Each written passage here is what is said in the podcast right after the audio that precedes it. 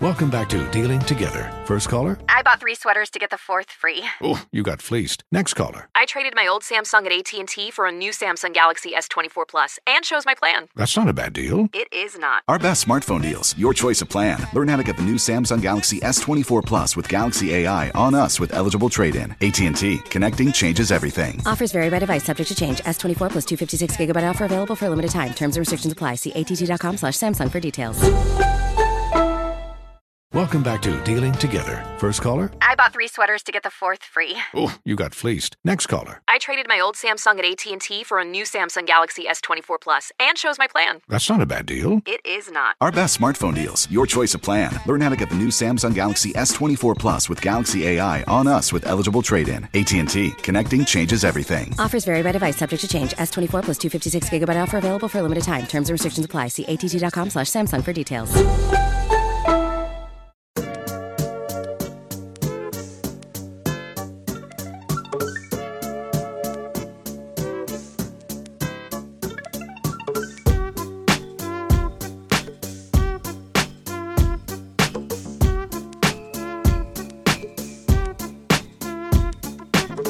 All, and welcome back to Strictly Hoop Talk for another NBA Division preview. This time we got the Atlantic Division with my guy, Rob Lopez, editor in chief of Def Pen Sports and Def Pen Hoops, producer at Count the Dings Network, and Roberto on Twitter. That's R0 Be- uh, Ber- or Beto, right? Right, Beto? That how you Yeah, it? it's it's uh, Roboto R zero B Roboto, A that's T what O, I said. What'd I say, similar to the yeah, similar to the classic '80s hit. Okay. Um, you know, Mr. Roboto. Nice. My guy, my guy, Rob, how you doing? I'm good, man. How are you? It's a it's a nice day out here in New York. Uh, getting a little chilly, but I love it. Yeah, man, it's it's definitely it's definitely getting to that fall slash winter weather out out here. Um, let's let's get into it. So let's talk. We're just gonna go through. Um, we're just gonna go through kind of storylines for each team, and then look at the Vegas over under and kind of make our predictions based off that. So let's start with the Brooklyn Nets. So they brought in this year Ed Davis, Jared Dudley, Kenneth Faried, Shabazz Napier. Um, they lost uh, Darrell Arthur, Dante Cunningham. Uh, I mean, well, they technically lost uh, Dwight Howard, um, Jeremy Jeremy Lin, uh, Jahlil Okafor, Nick Stauskas, and Isaiah Whitehead. So, to me, the interesting thing is, and, and they picked up some nice rotation players. So I like that. I like what Brooklyn did this offseason. But to me, the, the still the biggest the biggest storyline for them is Spencer Dinwiddie. Is he a part of the core? This is the last year of his contract, and do you think he can play with D'Angelo Russell? Um, well, you know, the interesting thing that you bring up about the Nets and the way they're constructed currently, and even last year too, they they really it's Kenny Atkinson's system where he's really, really, really heavy and I guess you could say really relies on his offense a lot with the guards. Started start at the top. Um, they have three guys in their rotation who are the lead ball handlers or, or, or lead guards, I guess you could say. You know, people want to classify Caris LeVert as a three, I guess, because he's six seven, but but he's he's a guard, he's a point guard, Right. um, for all intents and purposes. So right there, that's a, it's a triumvirate of um, chaos, I guess you could say, because there's two folds to this. One is who's going to be the guy that carries the offense, leads the offense for Kenny Atkinson, and two, who's the guy the Nets are going to pay?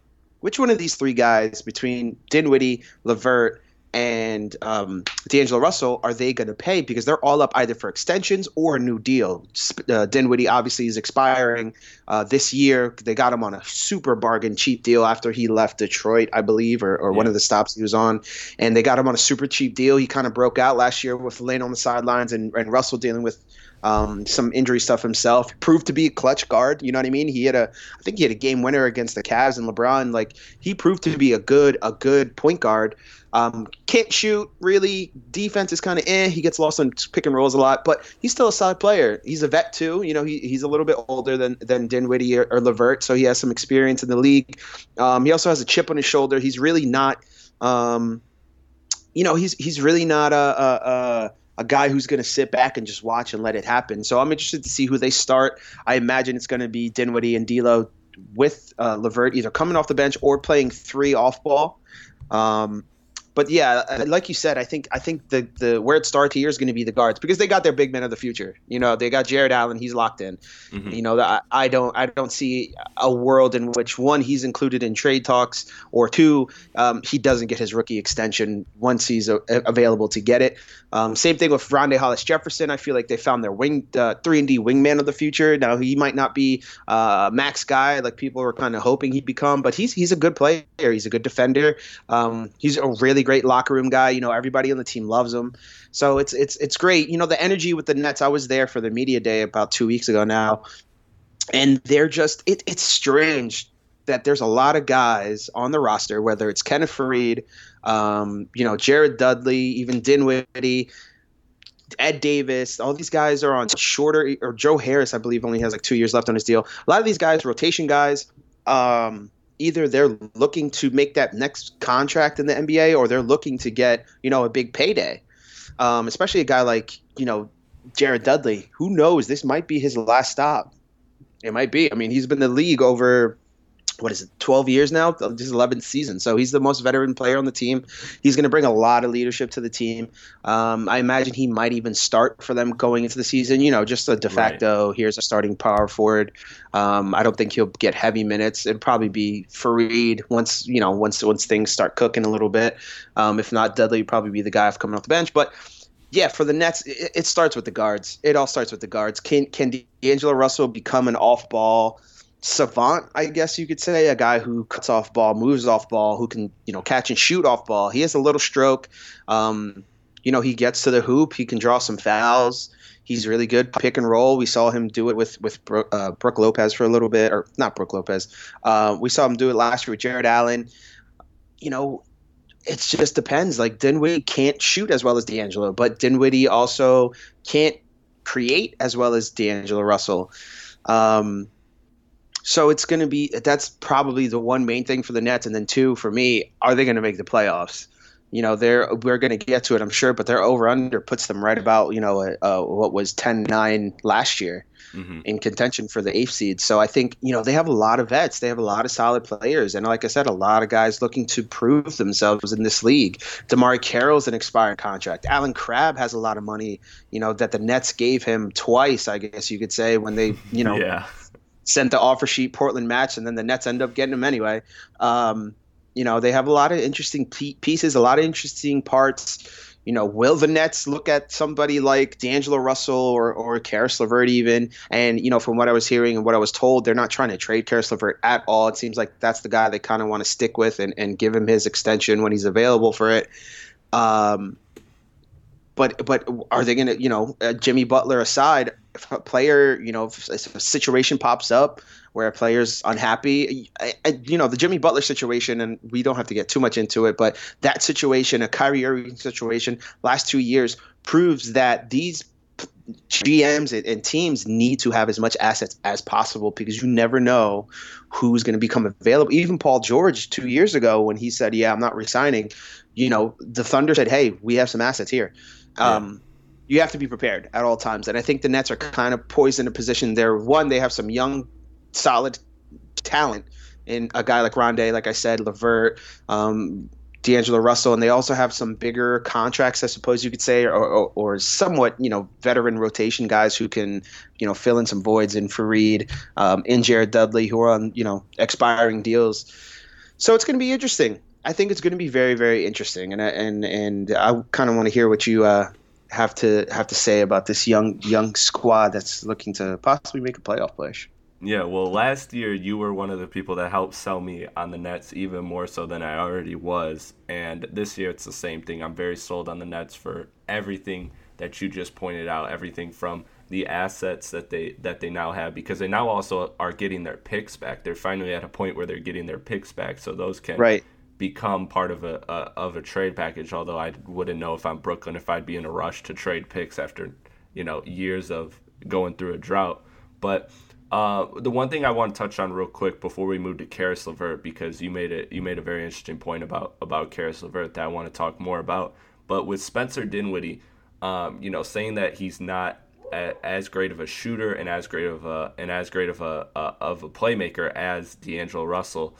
Um, I think I think that's why my original question with is Spencer Dinwiddie part of the core can and can he play with D'Lo? I think that's I think that's the reason why I'm starting. I'm, I'm tending to lean with no. I think he's I think he's a good player, and I think he's a, a player that a lot of teams will want. But I don't think I don't think necessarily he fits with the Nets here because, like you said, Jarrett, Jarrett Allen is a guy that they're going to lock up um, unless something crazy happens and they get somebody on a 10 day or something who turns out to be amazing. But he's basically set in stone their their future big. Um, Caris LeVert, again, like you said, they have a lot of they have a lot of stock in him. And D'Angelo Russell, um, they they traded for him a couple years ago, and they and they seem to be um, they seem to be v- leaning on leaning on um, on keeping him long term. And and so I think and, and I don't think you want to invest that much money, especially because Dinwiddie uh, D'Angelo Russell and Caris LeVert are all kind of play um, similar games in a way, and, and, I think they can fit to an extent, but they're all better when they're the when they're the ones in control of the ball. They're all three, like you said, um, per, they're they're best with with ball handling. They're best when they have the ball in their hands. So I think that's why the Nets will in the future they they got to choose one to two of these guys not um, I don't I don't see them keeping all three um, unless you and, can get Spencer Dinwiddie at a good price. And I hate to cut you off, but uh, the thing about D'Angelo Russell is that the Nets basically got him for free. Right. You know what I mean? They basically worked with the Lakers, swapped some picks, and got Mozgov and D'Angelo Russell basically for free as a part of a package for a salary dump. So the Nets are viewing D'Angelo Russell as an experiment. And right. one of two things can happen here with D'Angelo Russell. They could trade him, or I think I think this is my and this is my opinion. This is no, you know, I talked to somebody.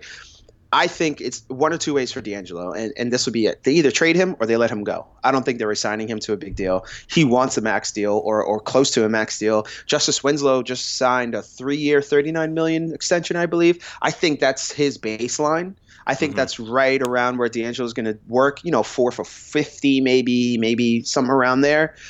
Um, I just, I, the Nets just really kind of view him as an experiment. You know right. what I mean? Like, hey, we got this asset, and and look, D'Angelo Russell was a, a, a, number two pick.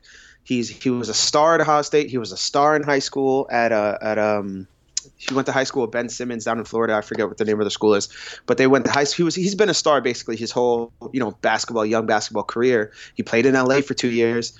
Um, will somebody else give him a chance? Absolutely. Will somebody pay him? Most likely, there will be a team out there. I mean, look at Orlando, right. for example. They need a point guard. Phoenix, they need a point guard. I'm sure somebody will pay him that money he wants. Will it be the Nets? A team looking to, you know, court a big free agent next summer? I don't think so, and I think it's it's it. This is probably his last year with the Nets, in, in my opinion. That's a no. That's a that's a good point. You're you're right. Um, they they got him for little next uh for little next to nothing essentially, and they and and he's he's a player who's kind of just an an experiment for them. So I I agree with that actually. Um, that makes sense from from from a far perspective, it it seemed like they just had they just had interest in keeping him, um, just because they are they are a team that's you know still building. But like you said, now that things have changed and there's some buzz around them potentially getting uh, free agents, like Jimmy Butler named apparently one of the one of the teams he reportedly preferred was the Brooklyn Nets. So that that shows that there's some there that there's some interest from star level players at um, with the Brooklyn Nets and you're right, they're absolutely not going to tie up salary in D'Angelo Russell if they if that means costing them Jimmy Butler. You know, so um, so I find that I find that very interesting. There now let's let's talk about their over under, um, which which is currently at um, it's currently at 32, 32 and a half. So it's actually um, it's actually way it's actually way under um, what I what I thought it would have been. Um, I would have thought it would have been more 35, 36. But um, I think this is a team. 32 to 35 sounds right to me. I mean, you sound like you're a little bit more hopeful or, or a little bit more optimistic because does 35 to me place you as 10th in the East? I'm not sure.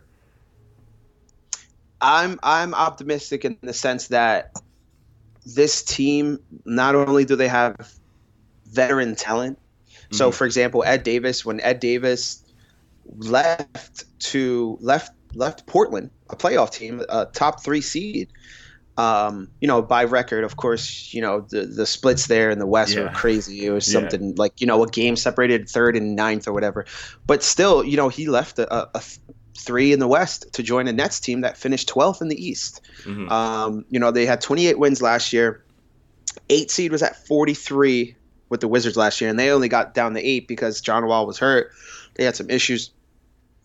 Do I think the Nets could win 15 more games than where they were last year? Let's say, put them right there. Um, I think so. I think they're going over. I think Right. theirs is a better team. I think this team is good.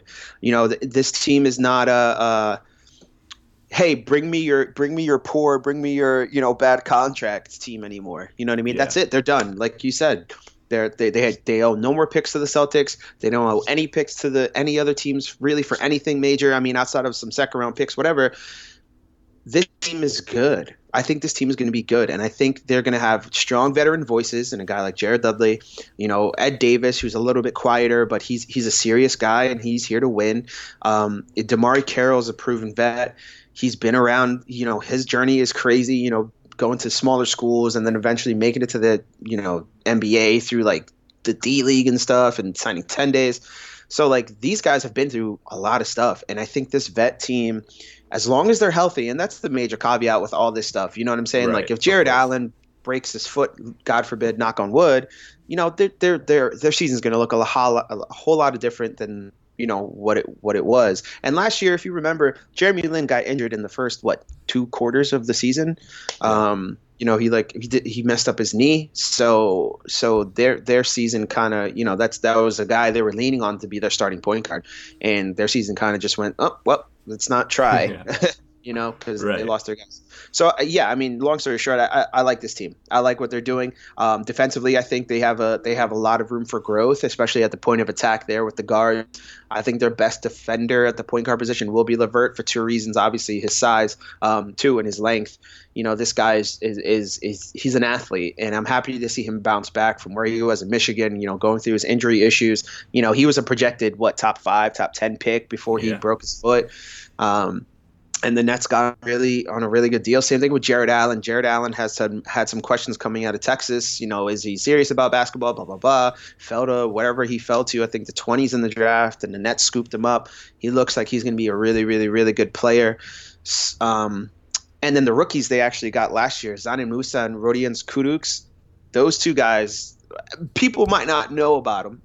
They're Right. international guys they're really good wingmen. You know, guard forward, switchy. They're they're kind of uh uh, uh you know slash shooters, um, slashers to the rim, shooters behind the arc. They're really good players. I don't think they'll crack the rotation, but if they do, I think they could make some plays. Those are two good, good, good wings, and and getting to know them a little bit over the summer into the season, they're really funny. They're really nice guys. I, I like this team. I just I just really like this team. You know, the Ed Davis signing to me kind of is a little sign in the sense of hey guys like remember when ed davis signed over the summer and all the blazers were like oh my god how could you let him go? Blah blah blah Right, blah, blah yeah. this that third. The outpouring of love for ed davis is real ed davis is a serious serious serious competitor. You know talking to him at media day somebody asked him was like hey do you smile? Like this guy is really really serious. And i know everybody's going to think oh my god he's a rotation guy. He doesn't average more than 10 points. That stuff he does the dirty work though. He's a good Yeah, player. he's a he's, great solid. player. um, he's he's gonna he's gonna do some good things I think this year for the Nets playing alongside a guy like Jarrett Allen. I mean that's gonna be a tough tough tough inside to score on. Um, but yeah I, I think I think I think if the over what do you say it was 32 the over Yeah. under there that's only four wins off from last year and without they had 28 last year without Jeremy Lin um, can they get up to 35 40 I think so I think the East is worse obviously you know you lost LeBron Right. um, you know, we're not gonna we're not gonna sit here and pretend like, oh yeah, it's the same Eastern Conference as last year. Like you know, pieces on the on the on the deck shuffled around a little bit, and I think the Nets are a team that are gonna move up as other teams kind of move down, maybe out. Yeah.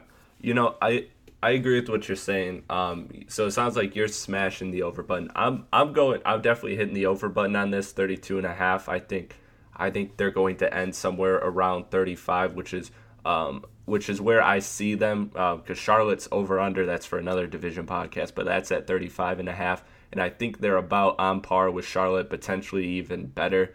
And uh, but I just don't see them in that tier with De- with Detroit and Miami as those like last playoff spots. So I think they're I think they're a solid uh, I think they're a solid nine or nine or ten.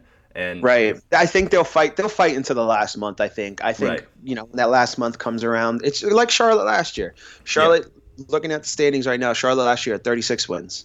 yeah, 36 and 46. If the Nets get to 36 and 46, that's a good improvement. If they hit 40, you know, going to 40, 40 and up, that means somebody broke out. You know, Russell had a good season. Levert had a huge season. Jarrett Allen had a huge season. You know, if one of those guys does that, then we're looking at a, you know, a, probably a lock.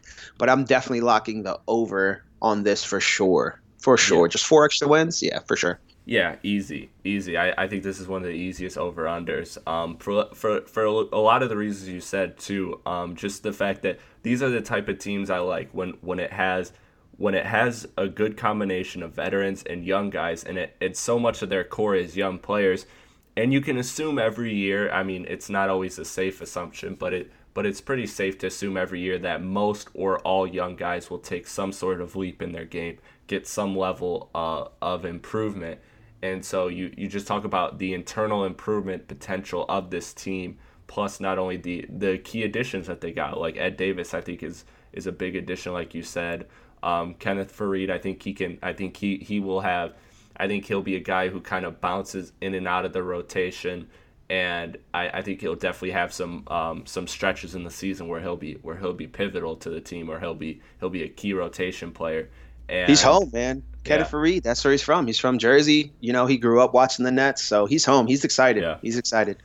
Yeah, exactly. So I'm I'm looking forward to Nets. Now let's transition to the other New York team, uh, the New York Knicks. So to me, the biggest thing they had this season with Kristaps Porzingis injury, um, obviously that's the most important thing is rehabbing is is rehabbing uh, Kristaps Porzingis the right way.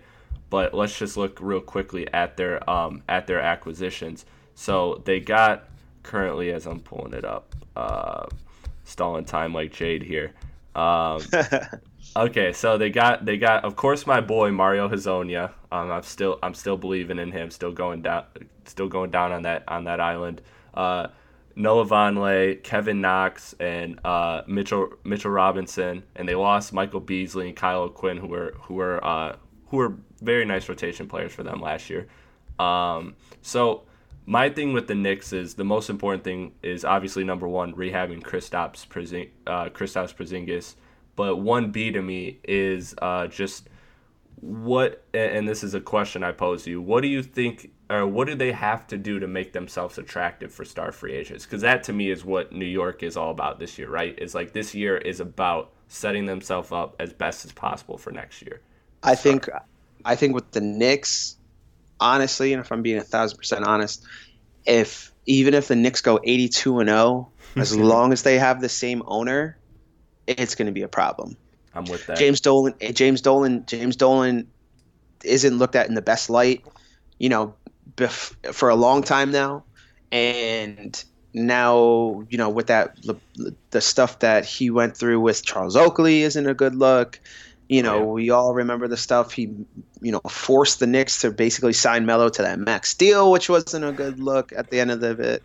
Um, you know, but now now it appears that his he's hands off.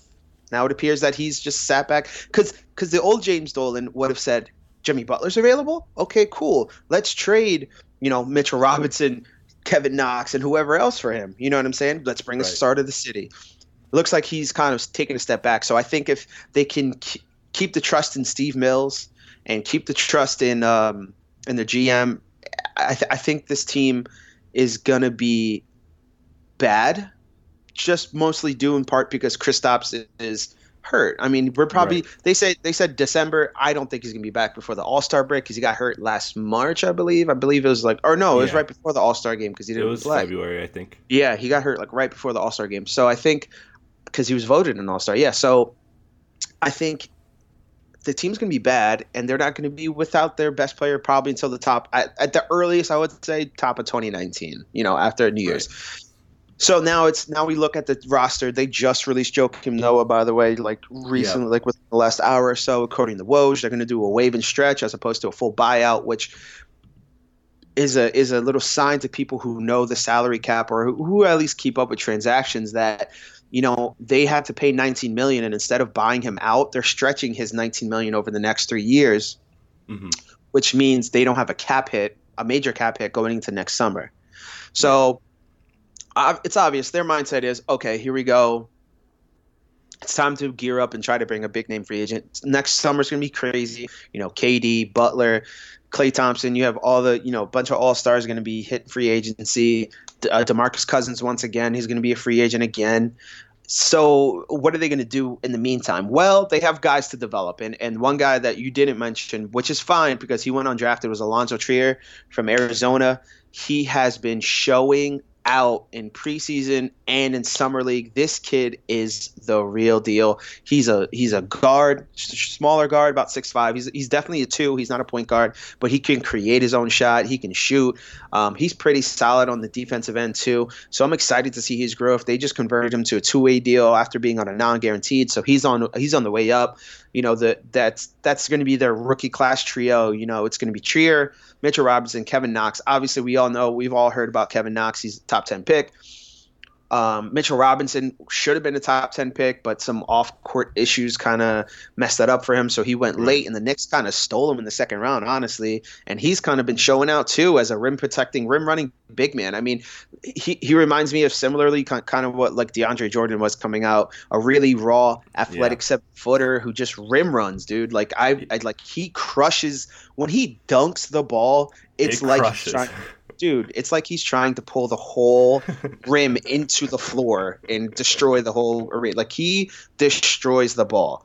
So I'm excited about that rookie trio. And I'm, you know, you look look at the Knicks roster, dude. Like if you're looking at it like name wise, Yeah. look how many guys are lottery picks. Not Yeah, even that's what I lottery was picks. say. Top Yeah. five picks. Kristaps, Mudiay, Enes Kanter, Frank Ntilikina, um, Trey Hezonja. Burke, lottery pick. Yeah, Hezonja's a lottery pick. Kevin Knox, lottery pick. A lot of these guys, Noah Vonleh was a lottery pick in his draft. right. Yeah.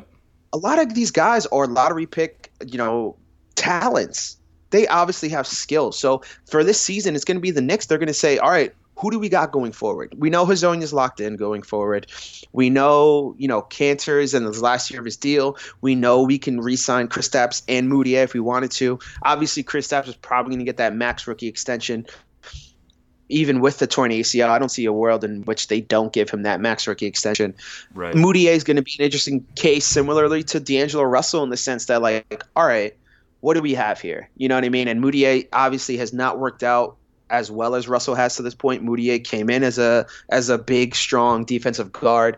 Um, he really hasn't really shown much of anything in his time between Denver and some New York last year. I mean, he's had flashes, but like, you know, we were expecting this ball dominant, great guard, point guard, a big, big point guard, and he kind of hasn't. Um, I'm not ready to give through. up on him. Me neither. I mean, like I really liked him coming out of college. You know, he Yeah. had uh, uh, Larry Brown raves about him. Re- Larry Brown originally recruited him to SMU, and, and, and this kid, you know, decided to go overseas and play in China, I believe. He has talent. He has a lot of talent, Mm-hmm. and I would hate to see him not see it through, especially being a top five pick. You know, that Yeah. sticks with you for a long time, man. That sticks with you. You know, when you're a top five pick or a top four pick, whatever, and you don't work out and you're out of the league before your, you know, rookie extension, you know, look at Okafor for example. He just Right. signed a two way deal or whatever with the Pelicans. Like that's kind of crazy. Yeah. Um, so for the Knicks, they're going to be bad. I mean, th- there's no doubt about it. Now it's just about who are they going to, you know, can they trade Courtney Lee for a second round pick? Mm-hmm. You know, are they going to keep Lance Thomas for the long haul? I think they will. He's a good locker room guy. He has a nice, decent contract. They, uh, Ron Baker, they're going to probably, you know, keep him around. Maybe see what his value is. They have. They, they they're going to be bad, but I think they're going to be worse than the Nets. Obviously, yeah. um, I just I'm just excited to see how the young guys are going to develop and, and see maybe what we another kind of point guard trio battle here between Trey Burke, Manuel Mudiay, and Frank Ntilikina. Mhm. That's going to be interesting to me. I think you know they want to give the keys to Ntilikina, but Trey Burke has shown he has some flashes. And can we put Yeah. Mudiay at a two? Can we leave him at the guard? It's just it's it's a bad team with some nice young prospects. Um, and, and I think uh, I set on the future, like you said, to some some uh, big name talents, um, you know, 2019 and beyond. Yeah, and you know that that's the interesting thing about them is this is a team full of guys that I that I like, full of prospects that that I just like. Man, if they just if things break right, these guys could I I could see them being good. That's like New York's And who knows? entire team in a nutshell. Under Fizdale, man, like Yeah. that's probably their biggest acquisition of the whole summer is Very David true. Fizdale as their head coach. You know, under him, he he's players swear by him, and you can go from LeBron, Chris Bosh, Dwyane Wade, all the way through you know Mario Chalmers, all those Miami guys, all the way through Memphis, Ben mm-hmm. McLemore, all those younger guys that that learned under him, Deyonta Davis, obviously not Marc Gasol, but a bunch of the other players that played with him at Memphis, they swear by him, and and, Yeah. and he's a guy. It's a great coach for them to hire. He's going to be great with the media. He's also going to be there. He's a young enough coach where he can stay and see through this rebuild. You know what I mean? He's not a he's not a, a slouch, you know, dummy, lame, you know, just fill in the blank coach that all right, we're just putting this guy here and so we're done with our rebuild, then we're going to fire him. No, he can be a coach that'll help develop these guys, and then once they if they get the big name talents, or if a, a guy like Mudiay or you know even Tim Hardaway Jr. becomes you know, reaches his all star kind of potential, you know this could be a, a coach that you see through the long haul, and I Yeah. and, and I think he's going to be very important to the development of these young guys. I agree. I agree. So, um, we named a lot of prospects. So, one last thing I want to do before I hit the over, before we hit the over under, is who is the one guy? Because we named so many prospects that we just that we really um, that that we like. Who's the one guy you really see as like this is the guy that I think is going to emerge from that cluster, whether it's anyone in the backcourt between Burke, Ntilikina, or Mudiay, or if it's a wing like Hezonja, like who do you see as that as that intriguing prospect that you think is just going to to break out? Because that that to me changes the Knicks' whole timeline. As if, like you said, one of those guys or two of those guys pop. Yeah, you know the thing with Hezonja for me, and I really liked him coming out of coming out of Europe. Yeah. Um, he was probably my favorite prospect in that draft. I believe the Yeah, 2014-15 draft. Um, same draft as Chris Kristaps and Mudiay, by the way. Those Yep. those guys, four five, three four five, or whatever.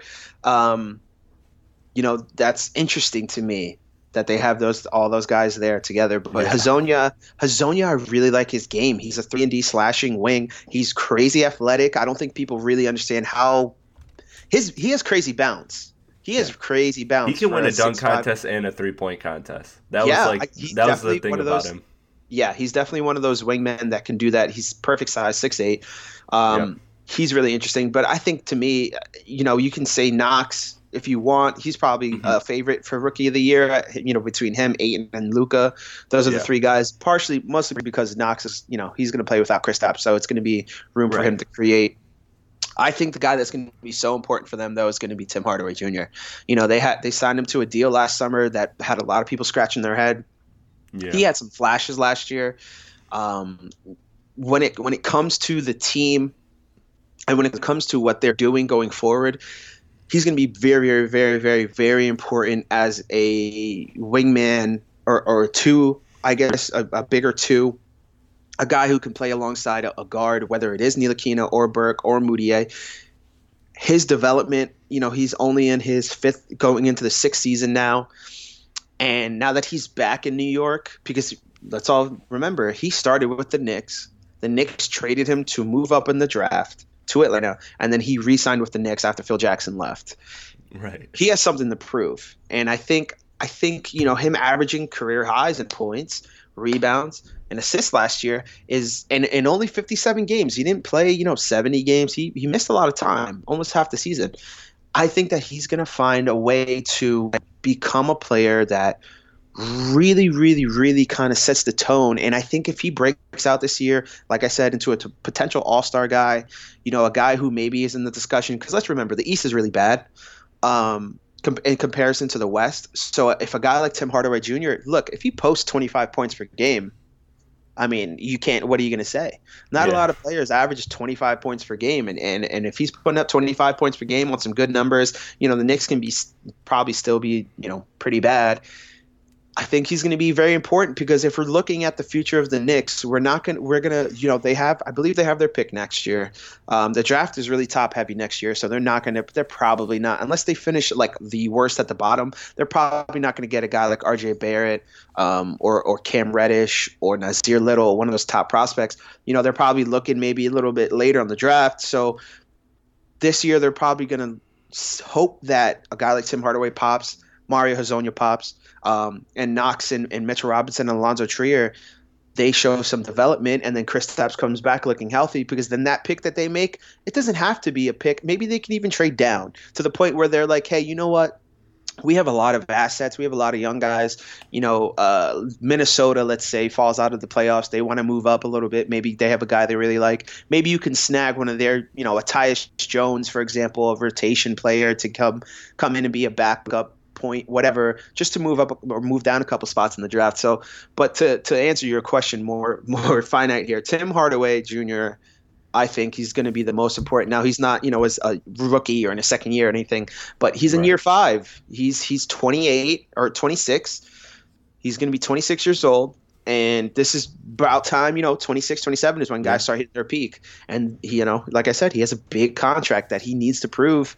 Um, his worth, you know, not only to to to fan Knicks fans, but to everybody out there who you know scratched their head because I know I did when when the yeah. Knicks made that offer because I was you know I didn't think he would get a uh, you know maybe the Knicks would have offered him. I didn't think the offer was going to be like that. So yeah, I, I, think for me it's Tim Hardaway Jr. Close, close, close second though Mario Hezonja just because of his uh, mm-hmm. potential that I don't think was really really accessed in Orlando just due to the fact that they kind of just um, over overstocked his position, so to speak. They didn't know where to put him. So right. Uh, it's it's those two guys, and and I wouldn't be surprised if Hezonja is actually the guy. Let's you know what I mean, flips it, and he's the guy who goes up and averages 25 a game, and, and people are like, oh shit, uh, this guy's pretty good. You know what I mean? Yeah, yeah. You know, it, it's so funny that you mentioned Tim Hardaway Jr. because to be honest with you, that's one of the players that slipped my mind when I'm thinking, okay, who's the guy that could pop? I forget one that he's even on the team, and two that he's still so young because it seems like he's just been with uh, he's just been on New York for an eternity now, even though he really hasn't. And um, yeah, so I, I agree. Um, he's definitely he's definitely very vital to the team in that in the sense that number one they have a lot of money tied to him, and number two if somebody's going to be a scorer, it's probably going to be him. But like you said, I'm going with Hezonja for my number one just because I I've I believed in him from day one. I thought that I, I I could tell by year two in Orlando that it was just that it Orlando was just a mess and he needed to get out of there. And now that he's out of there, I think he's a guy who remember the talk in the draft was about this guy that like this guy thinks he's Kobe. Like Right, he says guy, it though. Yeah. He's he he has an attitude a lot of European players have or international players have that attitude where they're just, you know, I'm going to kill you. Like these yeah. players go on the court and they're like, I'm going to kill you. I want to, you know, own you. I want you to see who I am. Because on the flip side, the stigma, a lot of, you know, I hate to get into a history lesson, but right, yeah. going when when guys first came up, let's say a Toni Kukoc, for example, with the Bulls, there's stories of the Bulls like talking about Toni Kukoc and saying that they didn't respect him because he was an international player. He's mm-hmm. not an American. You know, he's not an American guy. We why are we going to pass him the ball? So, yeah. you know, eventually, obviously, Kukoc was was a pivotal part of, of the Bulls um, dynasty there in the second half of it. A lot of the players coming into Europe have those old stories in mind where they don't respect a guy. Kristaps, think about Kristaps when he first came in. Oh, he's too skinny. He's too frail. He's weak Meanwhile, a month into the season, two months into the season, he's dunking on everybody. He's blocking everything. So these European players have a lot to prove. And Hezonja for sure. Hezonja, if you look up his highlights on YouTube, all he does is talk trash. Yeah. All he does is talk trash, and I love that. That's New York, yeah. bro. Like being from New York, I hate to go, yo, no, New York, but that's New York, bro. Like that's a New Yorker right there, 100%. Dude. So I'm I'm hyped for to see what, what he does on that court. Hundred percent, man. I'm I'm all in on on Hezonja. Um, okay, so New York New York Knicks over under is at 29 and a half. I'm going a slight under. I got them anywhere from the 20 25 26 to 28 range. I think that's about what this team does this year. Are 29 you... and a half you said, right? Yep. Mm, 29 they had 29 wins last year. Uh, ooh. You know, Kristaps is going to come back, and he's not going to be like the same Kristaps right off jump. I, I Yeah. I'm, we're all assuming that. I would I, I would say under is the lock. Mhm. I'd say probably around though about that 25 win. I don't see them winning more than 30 games. That would be kind of crazy. That would mean like Yeah. Tim Hardaway and Hezonja pops while Kevin Knox is running away with Rookie of the Year. You know what I'm saying? They, they would have, yeah. have a lot of things break their way. Maybe hell, maybe they even trade for a guy like Jimmy Butler, and and you know something happens. But you know even if Kristaps does come back in January, let's say early, a little early in the timetable. He's not going to be Kristaps Kristaps until you know probably at least at, at the earliest after the All Star break. I mean, those guys Right. they got to get accustomed to, and that's the same thing I say about Demarcus Cousins. I don't want to you know step on your toes for Pacific, but like when Yeah. when the big men, especially any player, when they come back from a major injury, take some time to get reacclimated Mhm. for multiple reasons. I mean, one is mental, and Gordon Hayward talks about this, and we'll, I'm sure we'll get to that in the Celtics. But like that first time he stepped on the court, the first time he jumped, the first time he you know did a play similar to the play that got him hurt. Um, that's all. A mental mental is huge for these guys. But yeah, I don't I don't know if Kristaps will be the same when he comes back to lead them. You know what for the last 30 games of the season, whatever. Nah, I think that 29. I think that's a safe under. I wouldn't have it as a lock, but I think it's a safe under for sure. Under 29 and a half. Yeah, yeah, I'm I'm with you. Um, maybe if they had Porzingis out, out if they had Porzingis, I would hit the over. But um, yeah, I don't think I'm with you. I don't think he's gonna come back for a while, and I don't think he's going to come back 100% Kristaps right away. Right, because So- this roster with a healthy Kristaps is an improved roster from last year. Right. But without Kristaps, it's it's a it's a major it's a major major blow. Yeah. Um, all right, let's transition to Philly, another young, intriguing team that had an amazing season last year. They they added to their team Wilson Chandler, Mike Muscala, Zahir, Zaire Smith. I, I always say it wrong. Landry uh, Landry Shamet, and um, and also their other two picks, uh, Shake Milton and Noah and Noah Bolden. And they lost Justin Anderson, Marco Belinelli, uh, Richaun Holmes, who I liked as, a lot as a prospect, um, and Ersan Ilyasova. So, and they also re-signed Amir Johnson and JJ Redick. So, the Sixers did not get the star that they wanted, but they but they drafted some nice prospects, and they got a they got a, a good wing player in Wilson Chandler, who I like a lot, a nice backup big in Mike Muscala. Um, I think they had I think they had a fine offseason. They did lose Belinelli and Ilyasova. Um, again, in Holmes, I like too. Uh, but I I think this team I think this I think people th- there there's a there's a portion of people that are that are pretty bullish on this team um, just because they didn't get that star acquisition that they that they looked for but I I think they had a good offseason and I think they're going to be a a I still think they're going to be a really good team and an, and an even better team than last year. What do you think? Let's for also for clarification, or or I think we should do this too, just to kind of add to their off-season additions. We might as well just add Markelle Fultz into that. Right. You know what I mean? I mean, like this guy. What did he play? Like eight, eight, or eighteen games last year, or something like that, um, in his rookie year. Um, yeah, fourteen games. I mean, like you might as well just add him there. Same, same thing. You know, we'll talk about the Raptors, but basically they're they're just adding Kawhi and replacing DeRozan. But um, Right. yeah, I mean the the the Sixers are fun in the sense that they they have a lot of the young stars. They have a mm-hmm. bunch of the trio of young stars in the making. Obviously, Joel Embiid, you know, tier one. He can be a superstar in this league.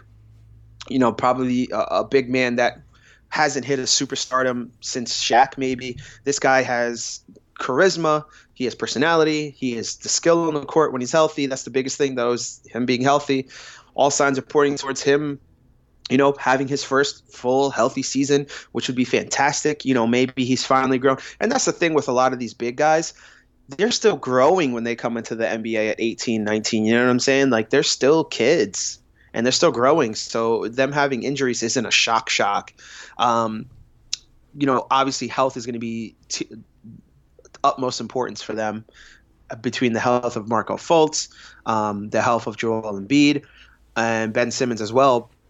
But I think the biggest thing for them is what are they going to do with this lineup? Now, going into the season, they're going to start a lineup of Ben Simmons, Markelle Fultz, uh, Joel Embiid, Robert Covington, and Dario Saric, I believe, is their probably going to be their fifth man in the lineup. Basically, what they're doing is they're taking out JJ Redick and putting in Markelle Fultz. Now, th- that's fine, but the thing about that is that Sixer starting five is the best lineup in the NBA last year, and it wasn't even close. Yeah. It wasn't even close. The point differential was like plus 99 or something like that, and the second best was like plus 64 or something. It wasn't even close. Um, so what are they going to do? Uh, are, are they going to be the same team that finished third in the East last year?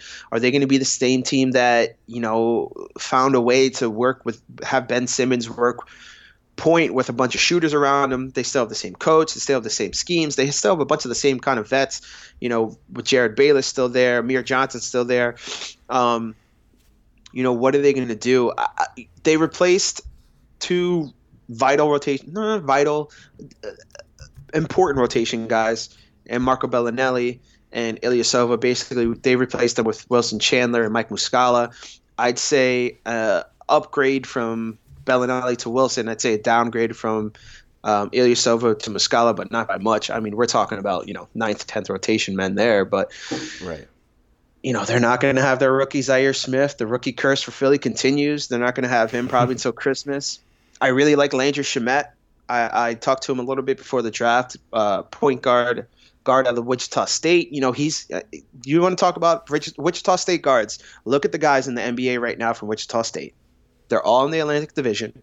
Ron Baker, Fred VanVleet, Landry Shamet. That program knows how to win. Those players know how to win. They know how to find success. I think he's going to be a pretty good backup point guard, especially as Jerryd Bayless fights, you know, a little injury um, going into the season. I think it'll be interesting, you know, maybe come in relief of TJ McConnell at times.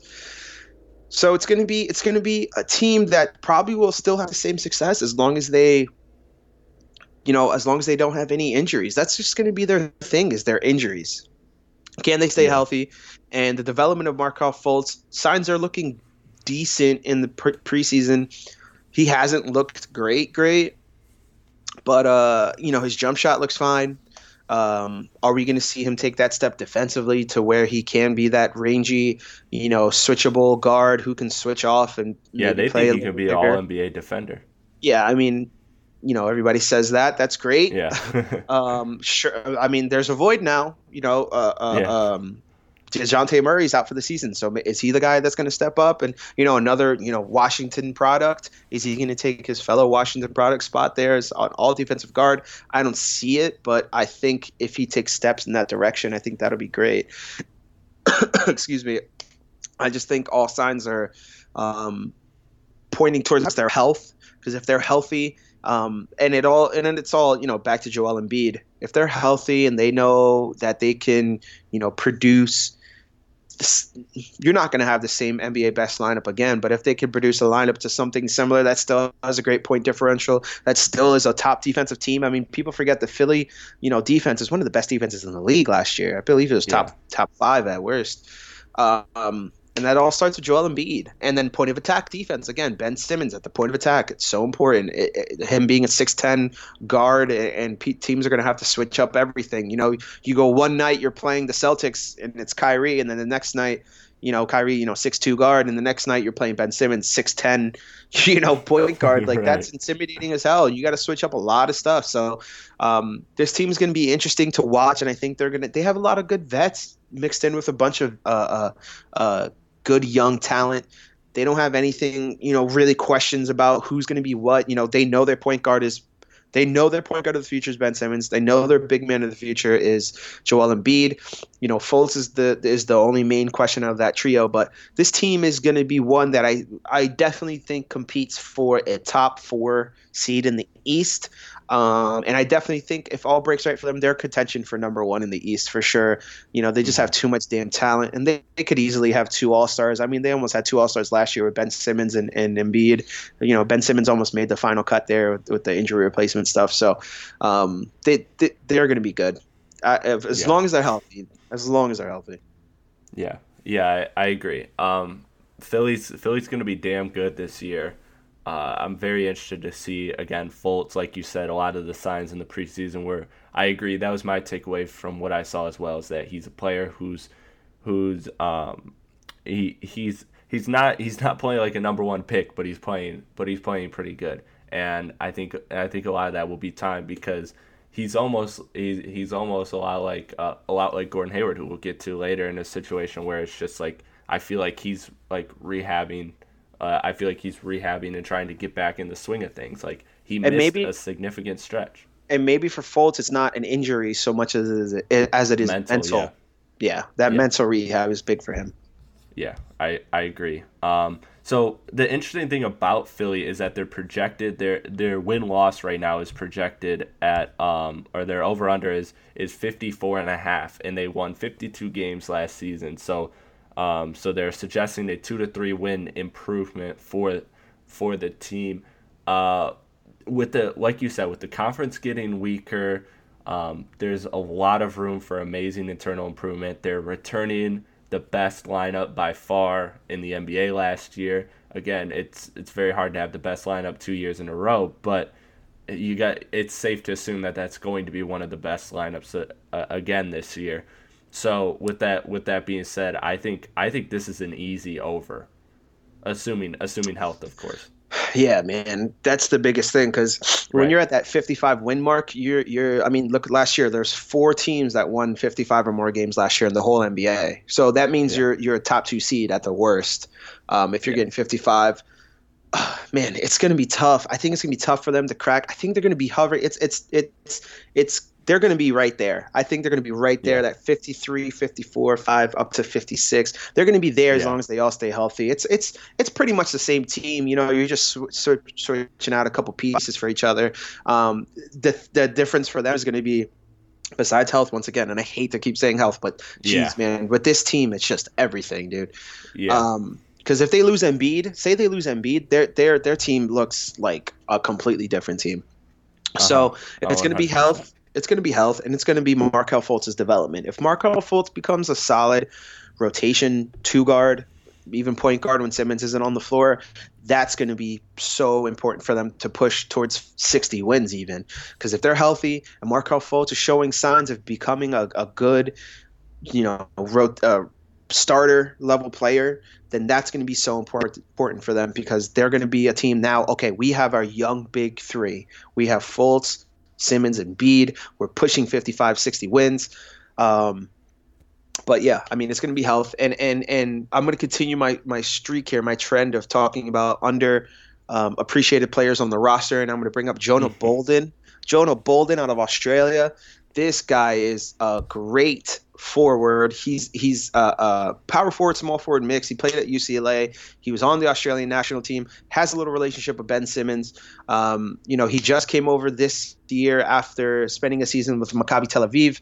This kid is he's fun. He's fun to watch. Um, you know, he's going to be a good player to to keep your eye on going into this season. He's coming over, oh, like I said, he's coming over from Maccabi Tel Aviv. He's going to be a good player, possibly at the end of the rotation. Maybe a guy gets hurt, he sneaks in and surprises some people. But uh, yeah, Jonah Bolden, keep your eye on him. Yeah, I I'm intrigued, man. Philly's got Philly's got a very interesting team. Um, This is I, the I do season- think This is the season. I'm sorry to cut you off, but this is the season. I think for them, it's for them to prove. All right, we struck out in free agency.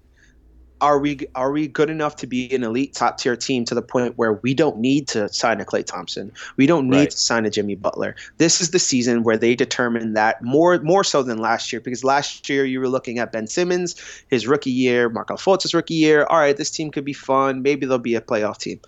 This season is going to be the season where they're looking at these guys and they're saying, "All right, do we have the elite talent in in house to the point where we can now say, screw it, we don't need to sign We these guys. We team." need to sign, yeah, we need to sign the guys on the periphery. We need to sign the others, as Shaq says, to really compete as for a title.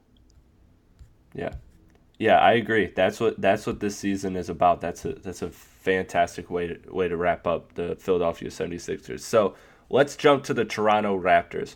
Um, they, of course, arguably one of the biggest names of the of the summer, one of the most active uh, teams of the summer, uh, firing their coach Dwane Casey. Thank you for that. As a as a Pistons fan, we thank you for that.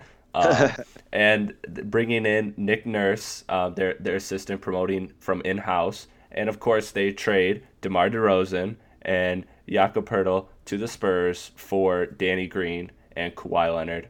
Um, and they also signed Greg Monroe as their free agent. So, um, and they re signed Fred VanVleet and Lorenzo Brown. So, I think Toronto, by any stretch, despite uh, despite all the all, all the cultural things that um, DeMar DeRozan brings to the team and all that, um, just from an outside perspective, from a pure on paper perspective, they had a great offseason in my eyes. Um, they needed to they needed to make a move, and while it, it was unfortunate for them to to remove Dwane Casey, it it was easier. Quite frankly, the the answer that nobody wants to hear that's probably the truth is that it was easier to fire a coach than to move you know sixty million dollars Right. in salary of of players. So Right. that's what it really came down to, um, because something had to go either either the coach or the core, and it was just easier to move the coach, quite frankly. So um, they they go now all in with with Kawhi Leonard in this trade, one year, one shot, um, which I thought was a brilliant trade because if things do go south, Toronto has the option to then blow it up. Um, so so I think it was a I think it was a great year um a great move on both fronts for Toronto for keeping competitive and improving and maybe even getting better to saying okay you know what it still didn't work it's it's got to be the core now because it's a new coach let's just break this up and blow this up so I love Toronto's offseason. Um, to me, though, they're they're a top five team on both ends of the floor last year, and they have the potential to be better. Um, do they do they really have what it takes to go against Boston? Um, yeah, I, I I like Toronto. I think they're a team that's probably going to be. I, I if if I was a betting man, um, I would put Toronto as my favorite to finish first in the East as long as Kawhi's there. And it Really? looks like you know all. Yeah, I mean this team defensively, the the. I was listening to the low post the other day or yesterday, I believe, and he had a he had um, Jeff Van Gundy on. He was talking about a potential a lineup, maybe not a starting lineup, maybe a you know a lineup coming into the second quarter, whatever, of Kyle Lowry, OG Anunoby, Danny Green, Kawhi Leonard, and Pascal Siakam. Um, you're not scoring on that team. that five, you're not scoring. I mean, you might Yeah. be able to get by Lowry, but Pascal Siakam's going to defend the rim. Kawhi Leonard is just an impossible float. When Kawhi Leonard floats like he did against the Heat for the Spurs finals, it's almost impossible to make an entry pass because this guy is everywhere. and if he's an engaged Kawhi Leonard in his prime, that's dude, that's a Yeah. top three player in the league. You're you're Right. basically you're going from DeMar DeRozan, who's a good player, an all star in his own right. He's a fantastic scorer. Um, questions on the defensive end, even though he did show improvement last year.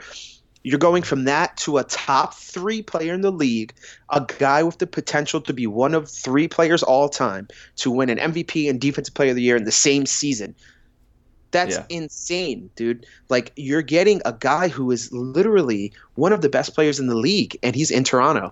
So Yeah. as long as he's healthy and he's there, and Kyle Lowry doesn't show any major signs of the uh, uh, of of you know of diminishing talent because he did show a little bit last year. You know the age Yeah. he's in his 12th season now, dude. Like he's uh, point guards, especially him, bounced around as much as he did early in his career. You know, going going Houston and I believe he went to Memphis, and then he eventually found a home in in, in uh, Toronto. But you know he's getting up there in years. Serge Ibaka's getting up there in years, but they still have you know some of their prime left. This team, I believe, if they, if all breaks right for them, they could be easily the number one team in the East, and I think they could easily represent the East in the finals. Um, I just love their team. I love defensively what they have going on. I love their guard wing rotation. I mean, even beyond those guys already listed, you know, Delon Wright, Norman Powell, C.J. Miles.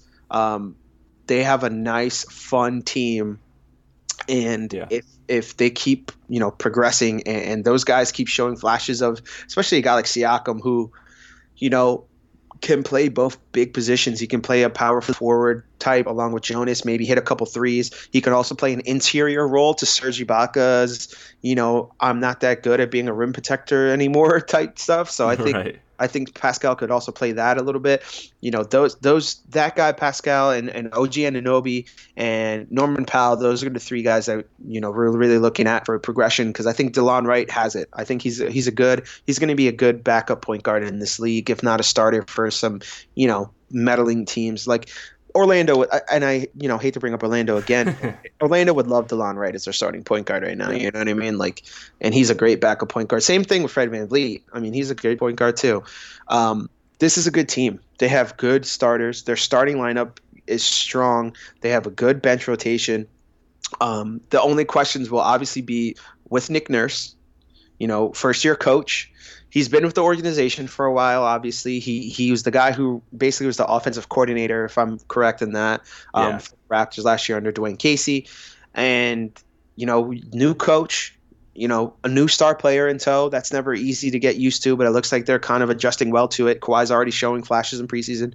Um, yeah, I, I, I don't see I don't see a world I, unless again theme of the Atlantic Division I think is injuries. The Atlantic Division theme, yeah. Kristaps, you know Kyrie and Hayward, the Sixers, and and now with the Raptors with with Kawhi and even Kyle Lowry, some you know had some injury issues, and Serge also has had injury issues in the past.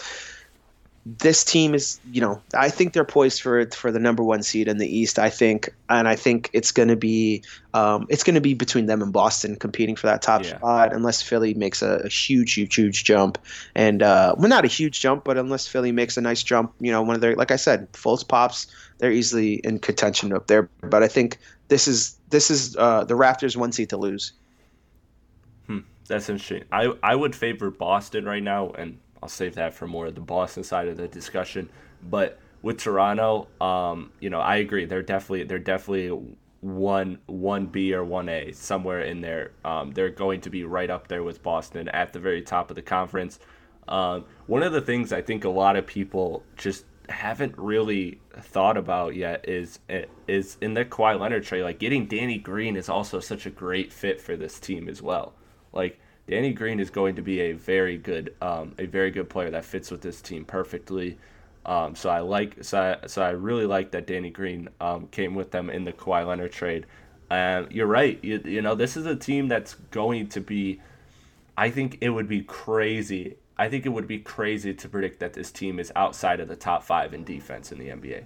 You could even go top three. Like I think it's almost a lock that they're a top three defense in the league. Yeah, I mean, you know, there's obviously defensive uh, holes, I guess you could say, between you know Norman Powell isn't really there defensively, Jonas Valanciunas yeah. isn't really there there defensively. Um, Delon Wright's kind of he he has ups and downs, even though he is a bigger point guard.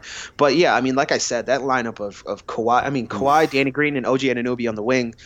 Oh my god, dude! Like those yeah. are Danny Green, obviously one of the best defenders at, at the guard position. Kawhi Leonard, I mean, goes goes without mentioning, and uh, right. OG Anunoby uh, coming out of the draft, people are like, oh, that's Kawhi Leonard's clone. You know what I mean? Like a, a, a long guy, big hands.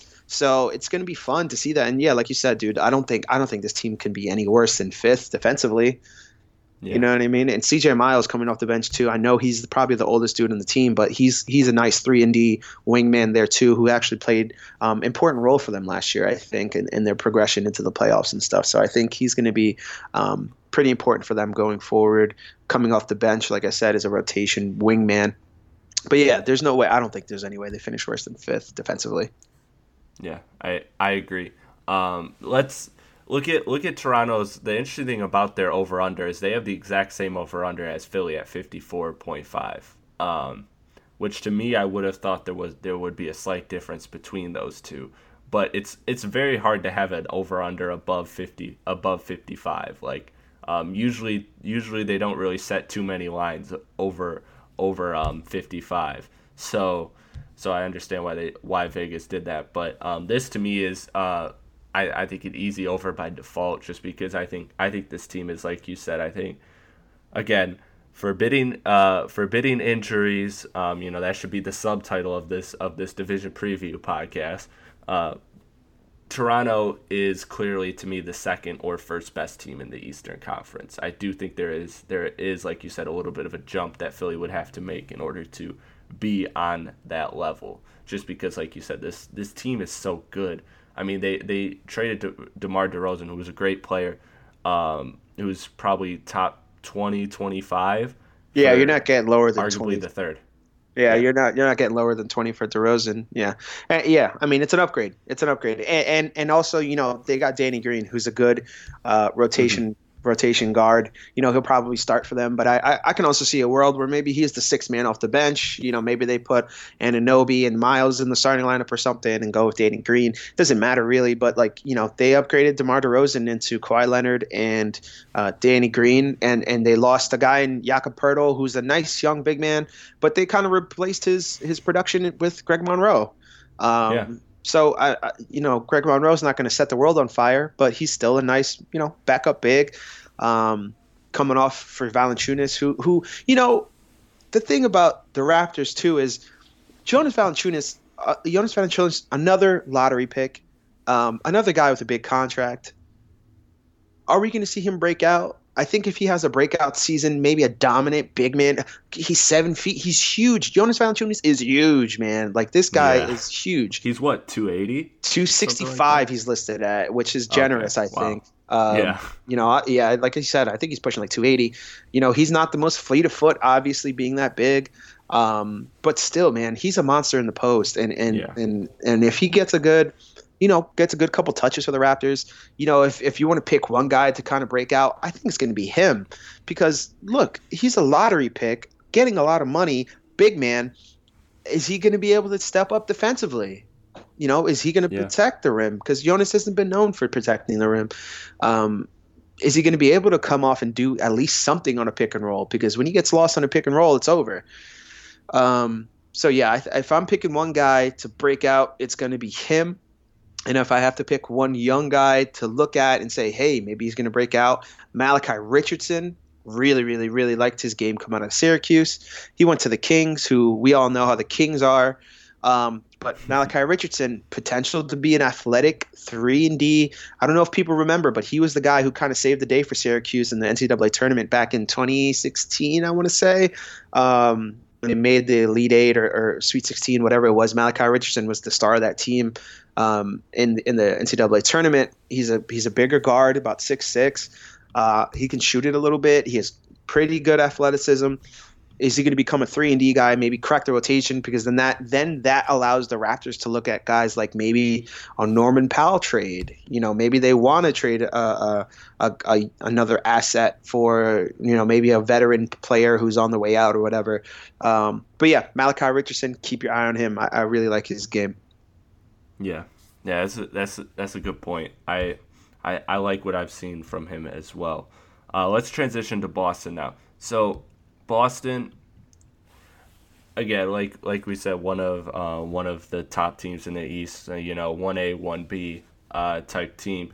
They obviously bring back from being one game away from the finals. They essentially bring back uh, Kyrie Irving and and they add they essentially add Gordon Hayward to the team.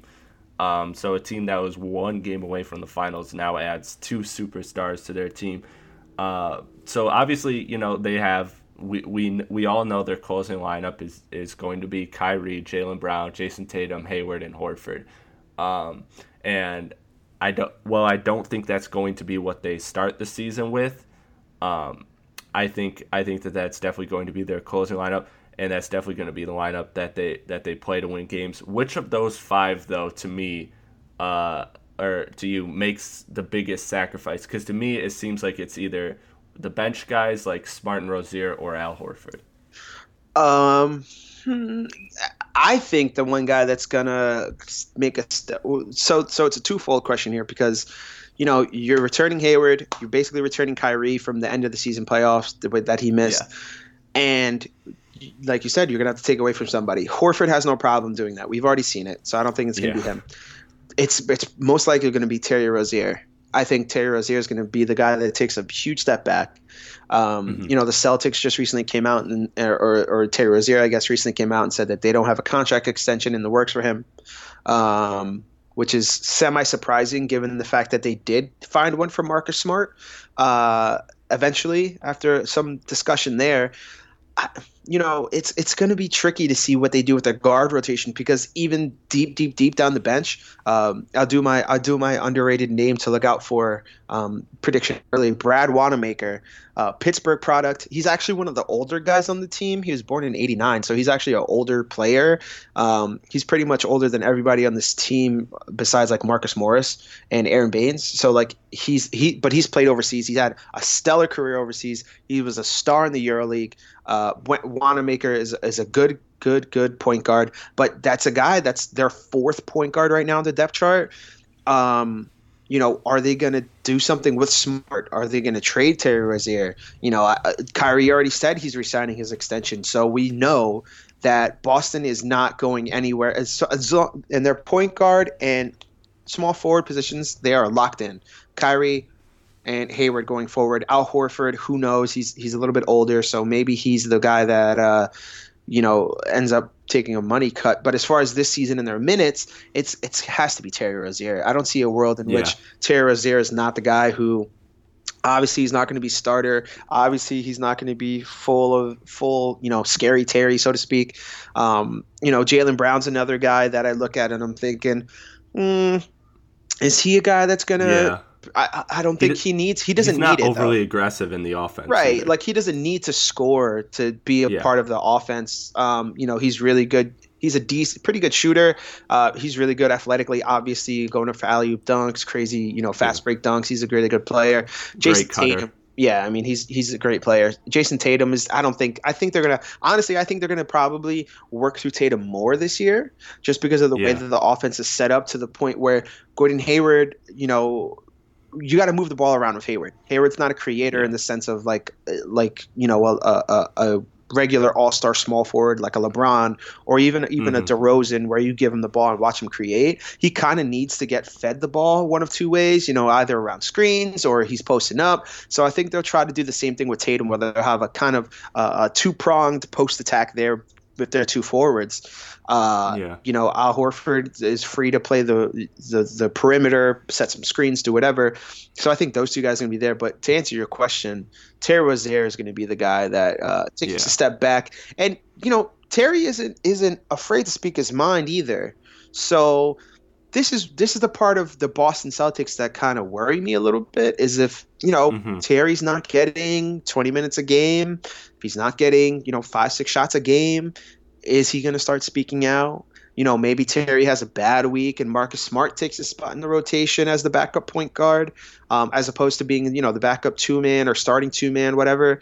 Um, you know, it's it's and that's the other thing too. Their starting lineup. Who are they starting? Is it going to be Kyrie, Brown, Tatum, Hayward, Horford, or is it going to be you know Kyrie, Smart, Tatum, Hayward, Horford, or you know, it's it, it's going to be, or, or or are they going to go big? Are they going to go, you know, Kyrie, Tatum, Hayward, Horford, Baynes? I mean, there's a couple Yeah. ways they could go with the starting lineup.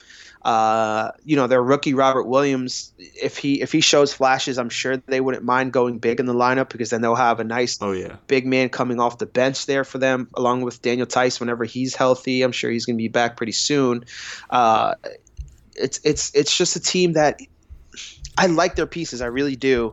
But if we're looking at you know star power and, and who's going to carry them through. I'm looking at Toronto and I see Kawhi Leonard and I'm just like, yeah, this guy's really good.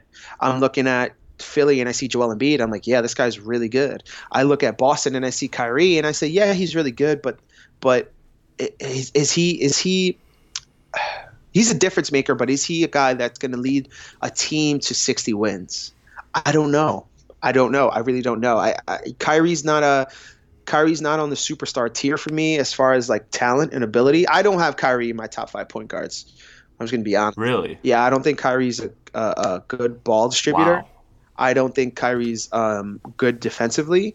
Um, obviously, he's a fantastic playmaker. Obviously, he's a great shooter. Obviously, he's he's pretty. You know, he's, he's shown leadership signs. Um, but you know, defensively, he gets lost a lot. Uh, his assist numbers fluctuate. You know, when Kyrie wants to, basically when Kyrie wants to pass the ball, he'll pass the ball. You know, he's he's his career average for assists are- is like at six, at five, five and a half, let's say. I don't know. It, what what is he? I mean, his career high for a season is six assists.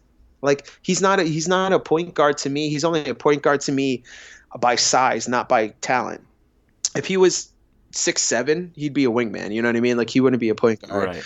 Um, so uh, for me, I, I just think I think Boston has a lot of talent. You know, one through eight. You know, stack up their one through eight. You know, they're better probably than ninety five percent of the league. Uh, I just don't know if they're. I like I like him, man. I really do, and I don't want to sound like I don't, but I just you know I have a lot of questions. One, you know, what what are these guys going to do? Especially like a guy like Terry Rozier or even um, Marcus Smart. If if things don't start working their way, are are they going to be upset? Are they going to be you know kind of maybe sending a little messages out to the right people to get some you know rumblings across? I don't know. I, it might be just the New York I hate Boston in me. Um, but I, again, I don't see them being any worse than like three in the East. You know what I mean? As long as they're all healthy, he- healthy. Uh, e- I mean, shoot, even if they aren't healthy, Brad Stevens showed last year it doesn't matter. I'm still going to lead this team to 60 wins, so or 50, whatever they finished with last year, 50, 55 wins. So yeah. yeah, I mean, Brad Stevens is an amazing coach. I think that's their best asset on the team, honestly. Um, so yeah, Boston, Boston, Boston to me is a team that has a lot to prove as far as can these guys, the mix of the youth and the vet, work together and become um, symbiotic and, and, and work to one main goal, as we're not seeing in Minnesota, for example, where you have a vet that's really, really uh, um, headstrong and, and the young guys are kind of confused what's going on. But Boston, I don't think Boston's going to finish any worse than third. Yeah, I, I I don't see them finishing any worse than second, honestly. Um, just for the reasons you stated that even if there are tragic injuries, um, again, hopefully not, but even if there are tragic injuries, uh, this team has still got quite a few high level players, and Brad Stevens has shown a, a, an amazing ability to adapt. So I, I think this is a I think this is a great I think this is the best team in the East. Um, just like you said, one through eight. I think the only team, the only other team one through eight that's better is Golden State. I, I just I really like this Boston core. I like how they all fit. I like that their ability to switch is very very high. Um, again, up there with right up there with the Warriors and and the Raptors as, as switchable as switchable teams. Um, they, they have a lot of different ways they can kill you, like you said, um, Kyrie pick and roll or even ISO. Um, Gordon Hayward and Tatum post slash wing um, slash wing. Uh, Al Al Horford Al Horford showed that he could be that he could be a go to guy in the playoffs as well if if he even if he needs to be. So I really like this team. Um, I'm very high on this team. I think they're good. I think, like you said, the only the only thing that I could see maybe being a problem, and I don't think enough people are talking about it. And I think that's because they want to, they want the NBA fandom in general wants a team that's going to challenge the Warriors, and so they're looking at Boston. Um, so they're looking at them optimistically. But yeah, you're right. I think there is definitely potential there to uh, for this team chemistry wise to go sideways because um, Terry Rozier Marcus Smart, like um, Marcus Smart got his contract extension, so him not so much anymore. But um, but Terry Rozier, like you said, could be is a guy who's known to be open and vocal about his about his uh about just his situation. Uh, and, and and Marcus Morris, don't ever forget Marcus Morris. When we had him in Detroit, I love the man to death, but um, but he's vocal as well, very often. Um, I mean, he got ejected and, from a preseason game like last week. Yeah, Do you know what I mean? Exactly. Like, exactly. Um, and and, and let's go, not forget if they go on like Gordon a four, Hayward. yeah, if they go on a four game losing streak, uh, I'm sure Marcus Morris will be the first guy to say, "Hey, you know, blah blah, blah blah." Yeah, things are going wrong. Yeah. Um, and let's not forget let's not forget Gordon Gordon Hayward. Um, let's not forget the fact that he was that he had that quote in, in the interview, and I wish I could uh, remember off the top of my head where the interview was from. But he had he had a quote in that interview saying that he uh, that there was a part of him that was a little that was hoping that Boston would lose, um, just for the simple fact that they that he doesn't want oh, yeah. to feel like he's not needed. I believe it was um, Players Tribune. He did a, a, video series, right? I think that's where he did it. Yeah, that's that sounds right. Um, again, I can. I, that sounds right. So, sorry to sorry to whoever did that interview. I wish I could give you credit um, off the top of my head, but I'm just blanking. But yeah, so so there's definitely uh, um, egos there. I mean, everybody talks about behind the scenes. Kyrie is a KG type alpha, so um, so there's definitely e- ego issues there. But I, I I I don't know. Call me call me just optimistic and looking for a challenge to the Warriors, but I just I'm all in on this team. And Kyrie Like- Kyrie's planting his flag too. You know what I mean? Yeah. Like let's let's not let's not you know uh, hate to go into psyches of the players because you know we we obviously don't know them personally enough. But Kyrie's walking up into this season and saying, "This is my team." Not only this year, but the next five years when I re-sign my extension in the summer. This is Right. my team. So he's planting his flag already, saying, "This is my team." So what's that going to be like for maybe a guy like I mean I'm sure a guy like Gordon Hayward won't say anything but um, you know what's that going to be like for these guys that might not be uh, copacetic I guess you could say with Kyrie's leadership skill or, or maybe Kyrie gets a big head you, you, we don't know what this guy Kyrie is capable of because one minute you hear him do an interview with Bill Simmons he's awesome he's smart he's he's talking about great great things and the next minute you know he's saying the earth is flat as a as an experiment, I guess, to to talk about the social constructs of society. Like, what, dude? Like, what are you talking about? Like, be play ball, dude. Like, let's play ball. Like, you don't have to go into these crazy, not even real conspiracy theories. Like, just play ball, dude. Um, so yeah, Kyrie's painting his flag and he's saying, "Hey, this is my team now."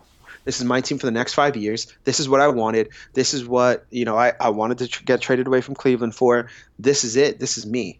So what's that going to be like for for a guy, you know, Marcus Morris, for example? Is he going to gel with that? I'm sure he has no problem with it. Marcus Smart, Terry Rozier looking for that extension.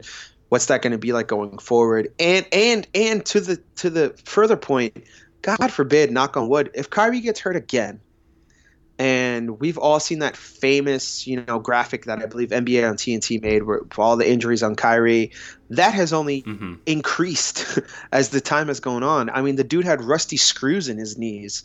Like, what are we getting? What are we getting a fully healthy return back to full strength Kyrie? Because then, if he's not, then that complicates things with Boston, and we have another Isaiah Thomas situation on our hands. To where we've already seen Boston said, "We don't care. This is business." Isaiah Thomas you could argue has already has done a lot more from Boston than Kyrie has ever done to this point. Um, you know what Isaiah Thomas did with his family in the playoffs and, and battling through injuries. Yeah. You know, so it's going to be a lot easier for them to say, "Hey, you know what, Kyrie, you want that max deal? Go get it in Phoenix. Go get it in Orlando. Go get it in Sacramento. We're not giving it to you, and trade him." Um, Yeah. Because he's not re-signed. I mean, let's be honest. Let's let's you know he didn't re-sign his deal. You know that day he didn't re-sign, Yeah. put the pen to the paper that day. I'm sure part of that is Kyrie, and I'm sure part of that is most of that probably is Boston wanting to see what he looks like coming back from this injury because that's not you know that's not an everyday injury where this guy has screws in his knees, gets a staph infection. And you know he can't walk. You know this guy was getting IVs pumped into him for two weeks or whatever. He couldn't walk, so you know, let's see. And and don't get it twisted, those who are out there listening. I like this team. I really do. What's their over under? You said it was 55? Uh, 57 and a half. Yeah, 57. That's probably that's placing them right around where they were last year. I mean, between the Raptors and the Celtics, I'd probably put the over.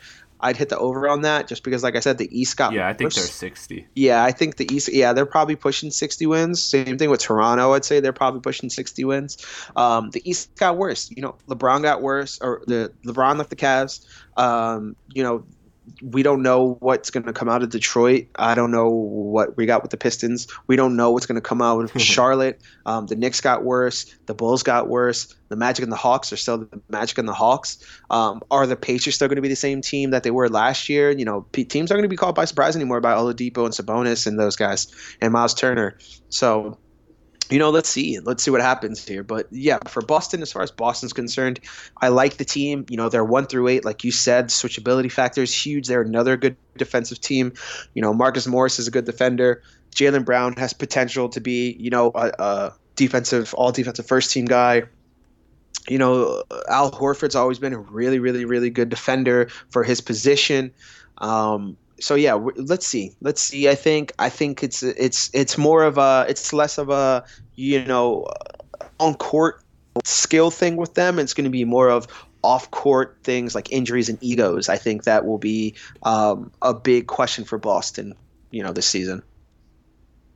Yeah, yeah, I, I agree. I think the biggest question is the egos. Um, okay, well, thank you, Rob, for coming on, man. I really, I really enjoyed this. I, I really enjoyed this. This was to me one of the most, if not the most interesting division to talk about. Maybe, maybe not because of the Northwest and Jimmy Butler drama, but it's up there. I mean, they, um, they potentially could have three of the best five teams in the league this year. You know, yeah. So it's a it's a good division. Yeah, man, definitely gonna definitely gonna keep you busy there there in New York for sure Can't too. Wait. Um, yeah, and so so what's on what's on deck for you? What are you what are you up to, man, as the season approaches? Uh, well, I mean, the season's coming up uh, this week. I'm not sure when you're putting the show out, but obviously, season comes up on Tuesday, so that's going to be fun. Yeah. Um, opening the NBA season is always a great time, but for me, I mean, just covering sports overall for Def Pen is just, you know, this is the month, dude. This is, you know, yeah. October is the month. We got the baseball playoffs, we got football's in full swing, NBA starting mm-hmm. Um, hockey's starting up, even though you know maybe not many people like it, but I kind of like the hockey sometimes. It, they have some good players, some some great talents. Um, so all the sports are starting up or, or finding their end here. Um, you know, Thursday, the Thursday after the season starts is a sports equinox potentially if we get game five yeah. of, of, Yankees and Astros, where you have all four sports on at once. So as a sports fan, man, you, you, this time of the year is awesome. So I'm just staying busy, trying to stay out of trouble. You know what I mean? And uh, uh, uh, keep keeping keeping things uh, rolling for Def Pen and, and also my other job with FanDuel as their social media associate there. So um, as far as the sports end of things going, man, it, it's it's going to be a fun time here going into you know the the colder months. So it's always it's always yeah. fun to, to keep up with what's going on. Yeah, I agree, and I didn't get the chance actually to congratulate you on the FanDuel thing as well. So uh, thank you, thank you, thank you. It's a, it's a great place. If anybody needs to go on FanDuel, go ahead, uh, FanDuel.com/slash uh, B2B. No, I'm just kidding. Um, but if anybody does uh, need it, FanDuel obviously is a great place to go. Make your, uh, you know, uh, uh, daily fantasy sports, and also they have the FanDuel Sportsbook. So anybody listening from Jersey, you can download that app and make bets on overs and under, like we talked about today, and, and also some uh, players, MVP. Um, there's a whole bunch of stuff going on over at FanDuel, so you can definitely check that out. Just cheap plug. Yeah. Yeah, the MVP man, that that's probably the most interesting, uh, one of the most interesting things left uh, at, as far as Vegas over under lines, man. I, that is a. I bet. bet. interesting. I'd bet. I'd bet on Kawhi. I'd bet on Kawhi. I think he's a nice value. Yeah, yeah, I, I think so too. But I think you're begging, you're you're you're again, you're banking on I think I think he's more safer than people think, just because Toronto's most likely going to be a top two team in the East. He's most likely going to be the best player by far on that team, um, as far as uh, statistical performance goes. So yeah, I, I, think it. I think him, Giannis. Giannis is the guy that everyone seems to want to root for, but um, again, will his team finish high enough? You know, right? So yeah, yeah. Kawhi, Kawhi. Uh Kawhi, like you said, top two in the East. That, that definitely could be a recipe for an MVP. And plus a new guy, you know what I mean? Like, you know, the voters are sick of yeah. Westbrook, Harden, LeBron, triumvirate, Anthony Davis there. You know, Kawhi can sneak in, I think he can sneak in pretty easily. So yeah, if you if you're a betting person, definitely definitely look at Kawhi Leonard and his odds before the season starts. I agree. Well, thank you, Rob, for coming out, man. I really enjoy you um, at Roboto on all on Twitter, all the social medias, right? Yes, sir. Yep, I do it. Uh, do it all across, so it's the same stuff. Okay, cool. Um, so go follow him. Uh, he does amazing content. Um, as always, you can catch him on uh, Def on Def Pen as well as FanDuel and even um, and even especially Count the Dings, which you all know that listen to the podcast know I'm big fans of them and, and the work they do. So um, so yeah, so check check them out there. And thank you, Rob, for coming on, man. I really enjoyed this. No problem, buddy. Shouts to you for having me on. I appreciate it. I love ball talk or talking about ball. No problem. We'll we'll have you back. We'll have you back in a couple weeks or a month or so to t- see how the see how the division's shaking out. Sounds good, buddy.